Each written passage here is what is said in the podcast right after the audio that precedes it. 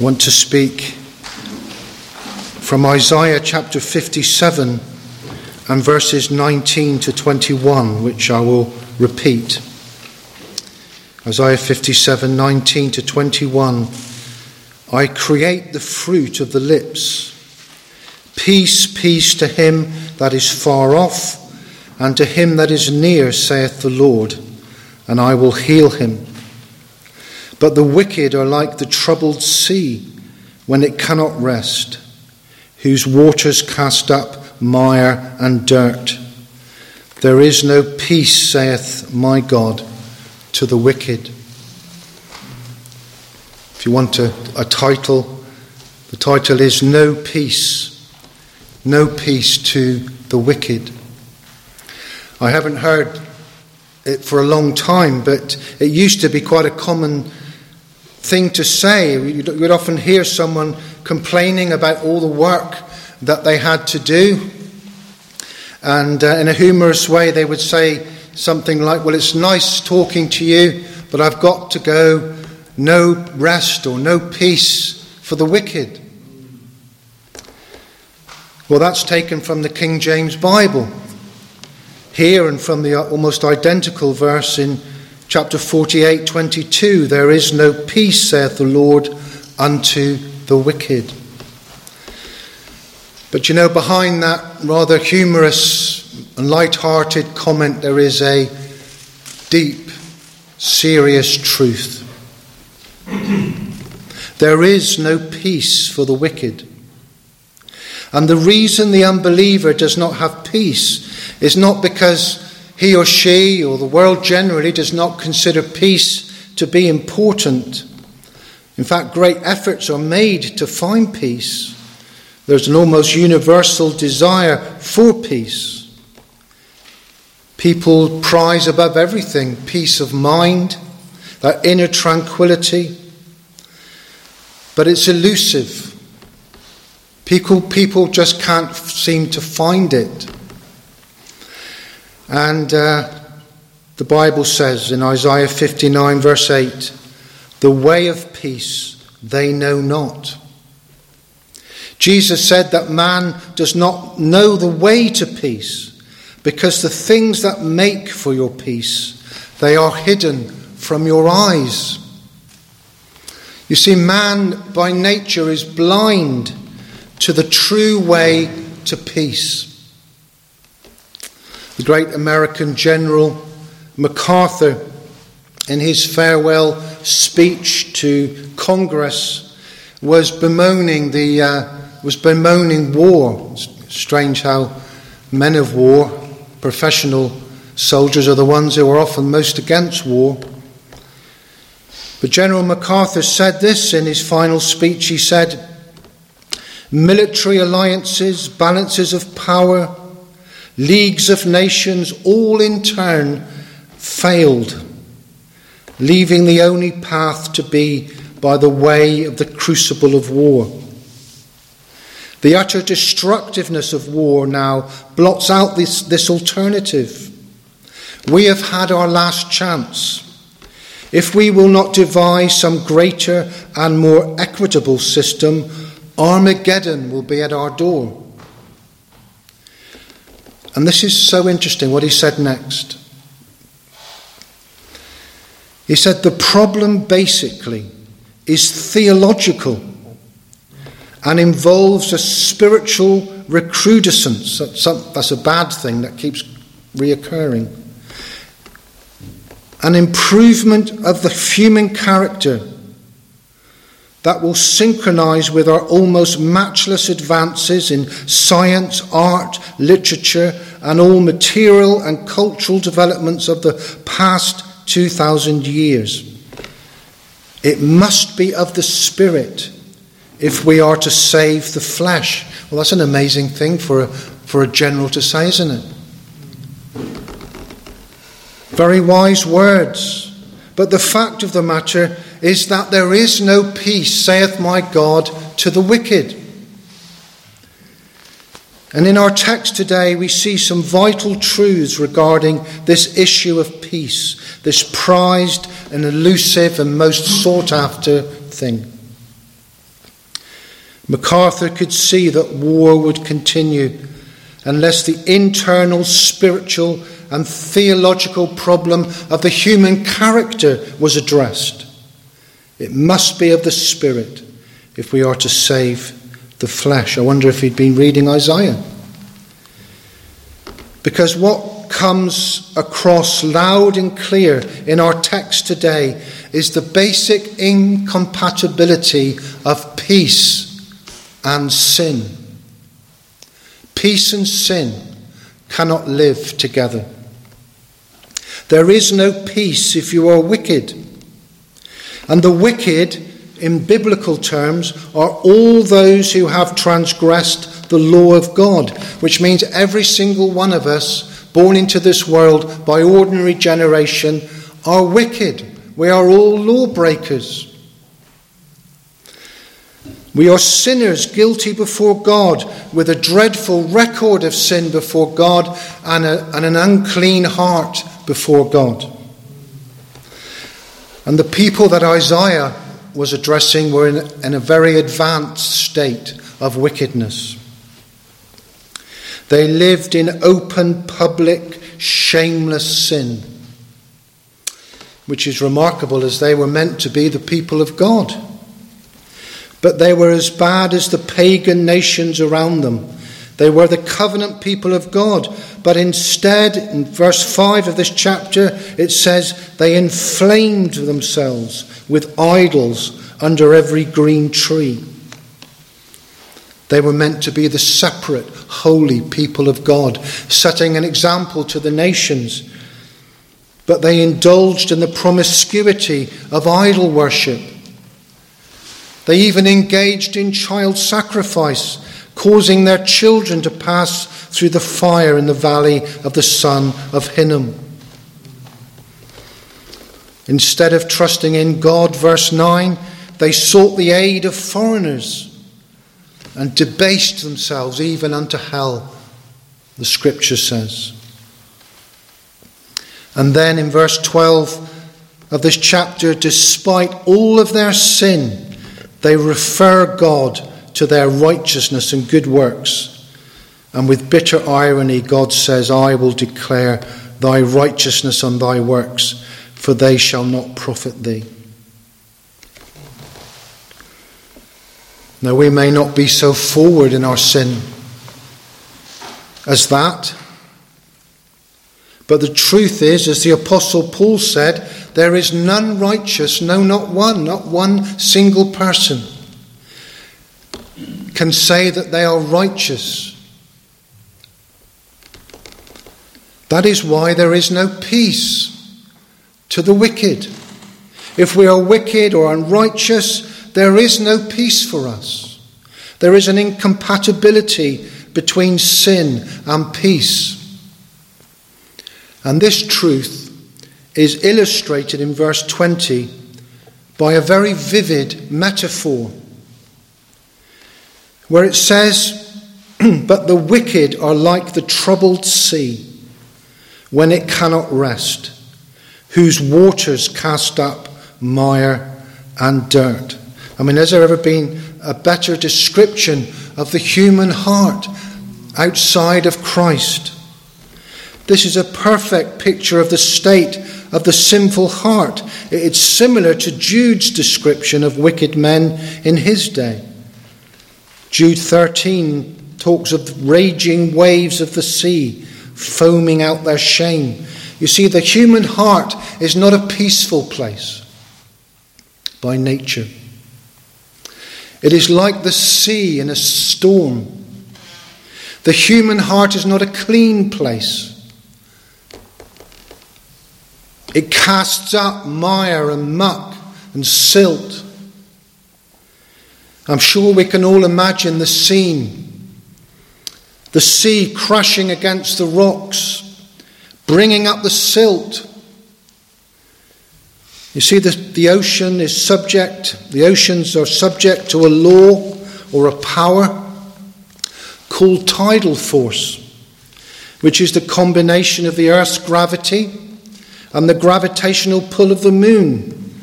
And the human heart is like the sea. It's subject to a law, the law of sin and death. And there can be no peace while the heart is still subject to this law of sin and death. And you know, a moment's honest reflection will confirm the truth of this. I'm, a, I'm, I'm here talking to, uh, to those outside of Christ who do not know Christ. Your sinful passions come like crashing waves against the rock and bring up all sorts of filth and mire deep within your life, within your soul. You are like the restless sea because these passions can never really be satisfied.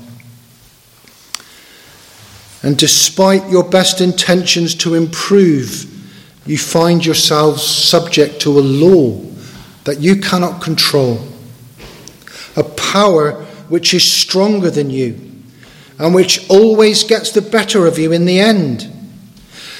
Because there's this basic incompatibility between peace and sin. How can I be at peace when this lust within me, these, this lust, keeps returning, a lust that I can never satisfy? And it seems the more that I give in to it, the stronger it comes back. Uh, I try and clean myself up. And I somehow cast the demon out for a while. But then seven more wicked demons come back, which are more wicked than the one that was there before. And your heart may be like the troubled sea because you have a problem with anger. You flare up and you heat up. You're good at that, but you can't cool down. Other people feel the force of your anger, and you're like the wild sea. And even worse is when you hang on to grudges and plan your revenge. You don't forgive and you don't forget, and you won't back down. Do you honestly think that you could ever live in peace with a heart like that? There is no peace, saith my God, to the wicked. Or you may be filled with envy and jealousy. You want what others have, but what you can't have. You want their gifts and recognition. Or you are suspicious and paranoid, and you always have to assume the worst and you haven't be- bewared the sin of Cain. So, how envy can eat us up. When we're envious, there can be no peace within us. You won't have any rest, that's for sure, because it'll come crashing in like a wave, time and time again. Envy eats at the heart. Or it may be greed, greed for wealth. You could be gripped by avarice and never get free from it. Or you may not care about things so much as you love the praise and the honour of men, and you are gripped by pride, and, and you live for the compliments of others. And you can never find peace if you're relying on the affirmation of other men. You don't know peace, dear friend, because like the sea, you are governed by a tidal force called sin. And Satan will not give you any peace, and your sin will not give you any peace. And you will live your life, and your heart will be like the troubled sea, casting up mire and dirt time and time again, because there is no peace, saith my God to the wicked. That's a fundamental fact of life. Of course, many do not care about their sin. And like the uh, people we've read in Isaiah 57, or some of them, uh, you sin with a high hand. You've seared your conscience. God puts within every man a natural alarm system uh, called the conscience. But the problem I find with alarms these days is no one takes any notice of them, do they? You, the car alarm is blasting, the, the house alarm is blaring, but no one ever phones the police. I'm the same. I think, oh dear, they've run out of batteries again. Maybe we take a notice. We take notice though of the fire alarm. I hope we do. Uh, and if your conscience has any battery left in it at all, then thank God for that and listen to it and treat it as a fire alarm because God is speaking to you today through your conscience. It may be that you are troubled by your sin, troubled in your conscience, you're, you're troubled at the scale and at the number of your sins. You're astonished at the damage they have had. You regret the pain they have caused to yourself, to others. They may be very serious sins, dear friends. You may be sickened by the depravity of your sin, of your thought life, the things you've thought, let alone done. And the raging in your heart is the raging of a quickened conscience. Well, I pray today that you will find by the end of this sermon joy and peace in believing. But you need to know that feeling guilty about your sins does not mean that your sins are forgiven. Feeling guilty about our sins is not enough. You see, you broke the natural law in your heart, and you broke the moral law of God in the scriptures. And the Bible says God, God's holiness burns against sin. God's holiness burns against the breaking of his holy and righteous law.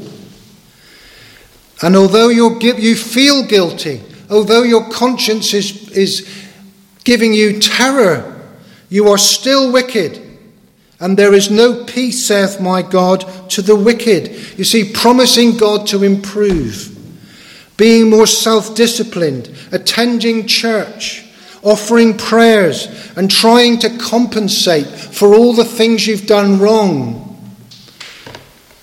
make things even worse with God. Because by the works of the law so shall no flesh be justified. Sin and peace cannot live together. Man is in the grip of a storm, rolled this way and that by the billows of his passions. And yet sometimes there is this longing for peace, for rest. And at times he wants someone to calm the winds and the waves. I find that most people are, um, well, let's say they're ambivalent about peace.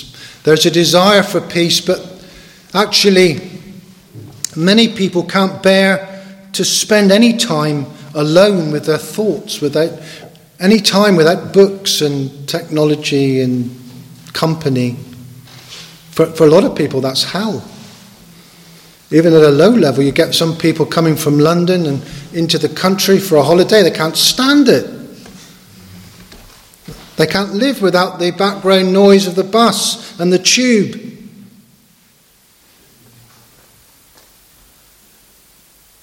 But most people, at least sometimes, have a sense of something lost they have a kind of primitive, innate feeling, like a childhood memory you can't quite recall.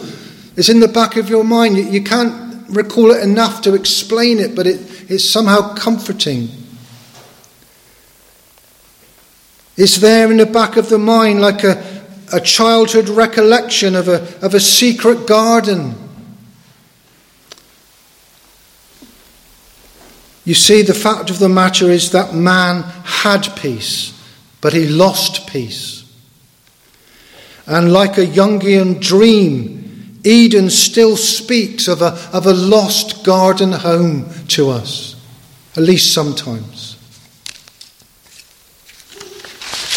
We read of this loss of peace in Genesis chapter 3. Man sinned, and immediately peace with God and the peace of God was lost. Man felt naked for the first time. Upon hearing the voice of God they once so loved, they hid among the trees. And they began to prefer the darkness and the shadow of the trees because they preferred darkness to light because their deeds were evil. And they soon blamed each other. Before God, there was accusation and fear. The woman whom thou gavest to be with me, she gave me of the tree, and I did eat. And things deteriorated so quickly.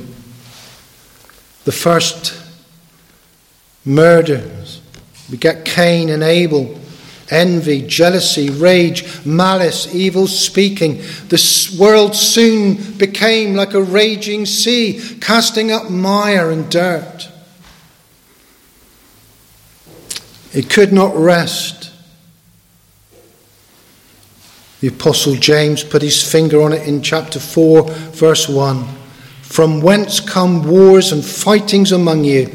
Come they not hence, even of your lusts that war in your members? You see, you'll never have peace while you live in your sin. Because sin, your sin, has put you in a wrong relationship with God. And there can be no peace while you are at odds with the God who made you. You see, just like God created the laws of physics and He put His laws into the world, so He has put laws into you. And every time you sin, you are fighting against God and you are violating the laws that He put within you. And we can only have peace if we live by the laws of our true being. And that, dear friend, is what General MacArthur was close to understanding, I think. That the real problem of our lack of peace is that we are in a wrong and unnatural relationship with God. And sin has ruined our relationship with God. And yet, if we listen to our hearts, if maybe our heart, maybe your heart, through your restlessness, through your troubled conscience, maybe through some very strange providences and circumstances that have happened to you recently, maybe even through your suffering and pain, all those things are saying there must be something more than this. Francis Thompson, the poet, wrote a famous poem called The Hound of Heaven. And uh, it speaks of God's pursuit of a human soul. And uh, it says, I fled him, that's God. I fled him down the nights and down the days. I fled him down the arches of the years. I fled him down the labyrinthine ways of mine own mind, and in the midst of tears I hid from him. You see, so often sinners hide and shut out the voice of the pursuing God, the hound of heaven. But you cannot hide from God forever. King David wrote in 139 Whither shall I go from thy spirit? Or whither shall I flee from thy presence? And God's voice, God's voice to the sinner. Sometimes it's, it's, his voice is like that annoying radio that someone's left on.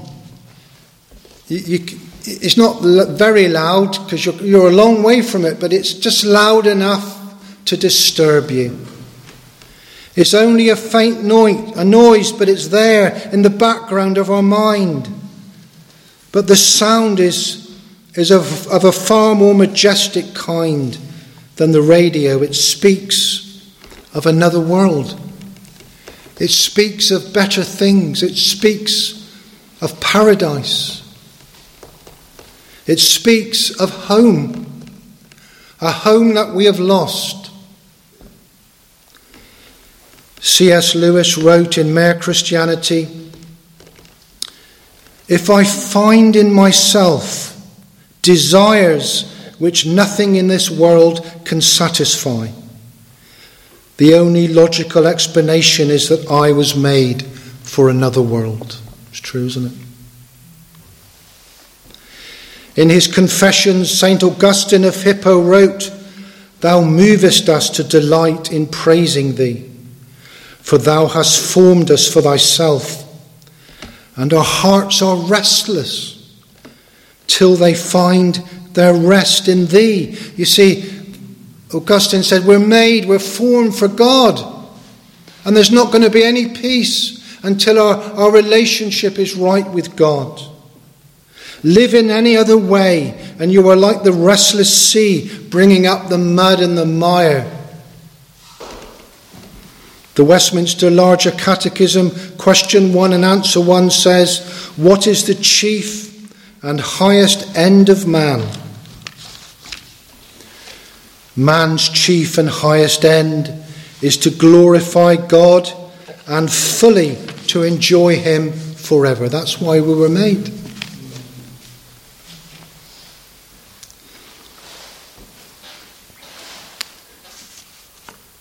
Another great truth we see in this 57th chapter is that God has created a way for man to have peace. What wonderful news! There is no peace, saith my God, to the wicked. But in great contrast, in verses 1 and 2, it teaches that despite the persecution of the righteous by the wicked, the righteous enter into peace. They shall rest in their beds, each one waking, walking rather in his uprightness. No peace to the wicked, but there is peace to the righteous.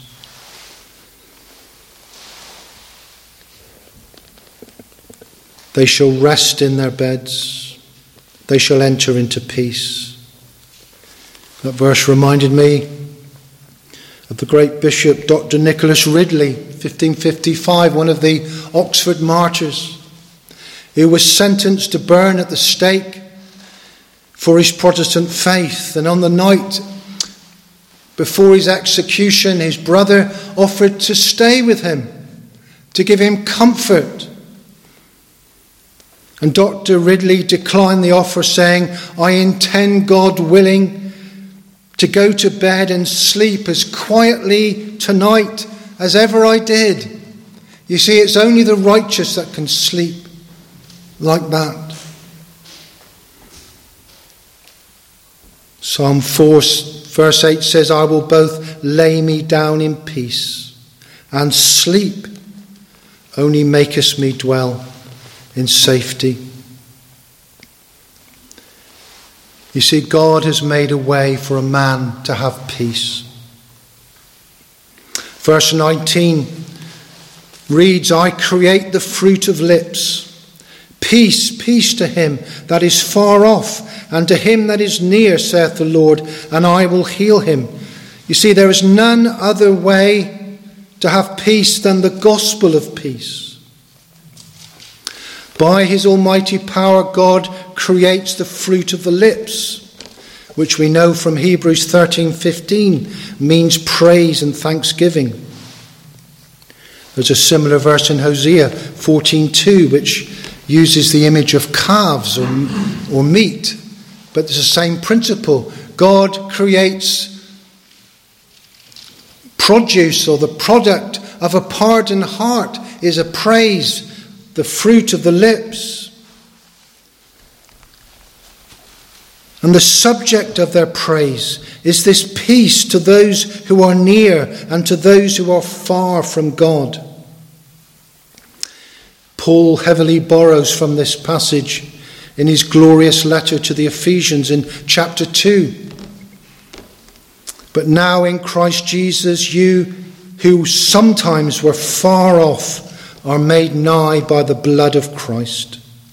For he is our peace, who hath made one, both one, and hath broken down the middle wall of partition between us, having abolished in his flesh the enmity, even the law of commandments contained in ordinances, for to make in himself of twain one new man, so making peace, and that he might reconcile both unto God in one body by the cross, having slain the enmity thereby, and came and preached peace to you which are afar off, and to them that are nigh.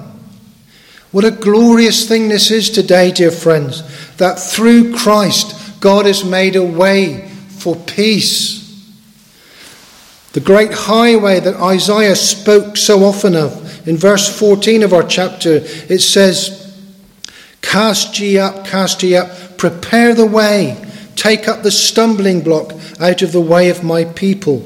In other words, the highway must be cleared for the one who is coming to bring peace. Christ must come, Messiah must come to break every barrier down between man and God and between man and man. He has broken down the middle wall of partition the enmity is gone, the enmity between Jew and Gentile, and all other enmities. And most importantly of all, Christ has made reconciliation between man and God. And those in Christ have peace with God. They have legal peace with God. And they have subjective peace with God. Christ is the Prince of Peace. The heavenly choir around the shepherds in the Nativity story sang Glory to God in the highest, and on earth peace, goodwill toward men. And this peace, as we, re- as we just read in Ephesians, was achieved how? By the blood of his cross. We are made nigh by the blood of Christ, for he is our peace Jesus has reconciled us to God. He has dealt with the hatred. He has dealt with the enmity. He has made the way. And that is the good news of the gospel. Paul in Romans 10, verse 15, calls the gospel the gospel of peace. Through Christ and his cross, this morning, this day, you, a sinner, can be made righteous in God's sight and therefore come into peace with God. Uh, there's no greater message than that in the whole world.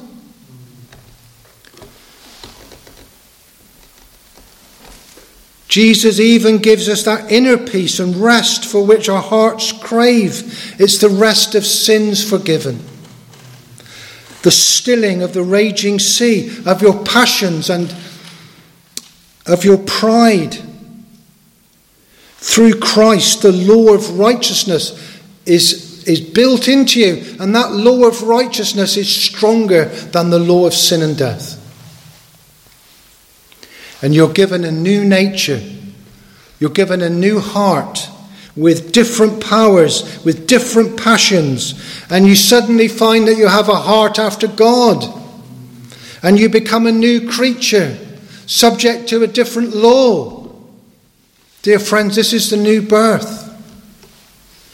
And the troubled sea of your life can know calm and rest, things that you have never known before. Strictly speaking, the sea won't always be calm, but your heart will be calm in the midst of the storm. Jesus doesn't, the Lord God doesn't necessarily change the world around you, but He changes you in the world. Jesus said, Peace I leave with, with you, my peace I give unto you, not as the world giveth, give I unto you. Let not your heart be troubled, neither let it be afraid. Peace, peace in this in this dark world of sin. We can have peace in this world. Well, what about you today, dear friend, as we close? Do you know this peace with God? Do you know this peace within? Or are you like the troubled sea? Are you still full of sin? Are you full of fears within and fears without? Are you afraid of life? Are you afraid of death? That undiscovered country whose bourne no traveller return. The Christian is one who, with Paul the Apostle, can face life and death in peace. Persuaded deep within our souls that neither death nor life, nor angels, nor principalities, nor powers, nor things present, nor things to come, nor height, nor depth, nor any other creature shall be able to separate us from the love of God which is in Christ Jesus our Lord. If you want that in your life, dear friend, then come to the Prince of Peace today. Now, this very moment, come to him, and he will, he will give you peace with God, and he will give you the peace of God. Amen.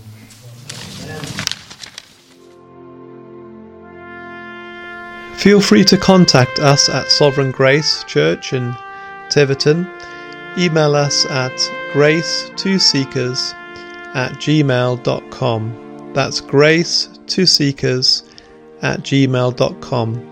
Alternatively, you can visit our website at www.sovereigngracereformedchurch.co.uk.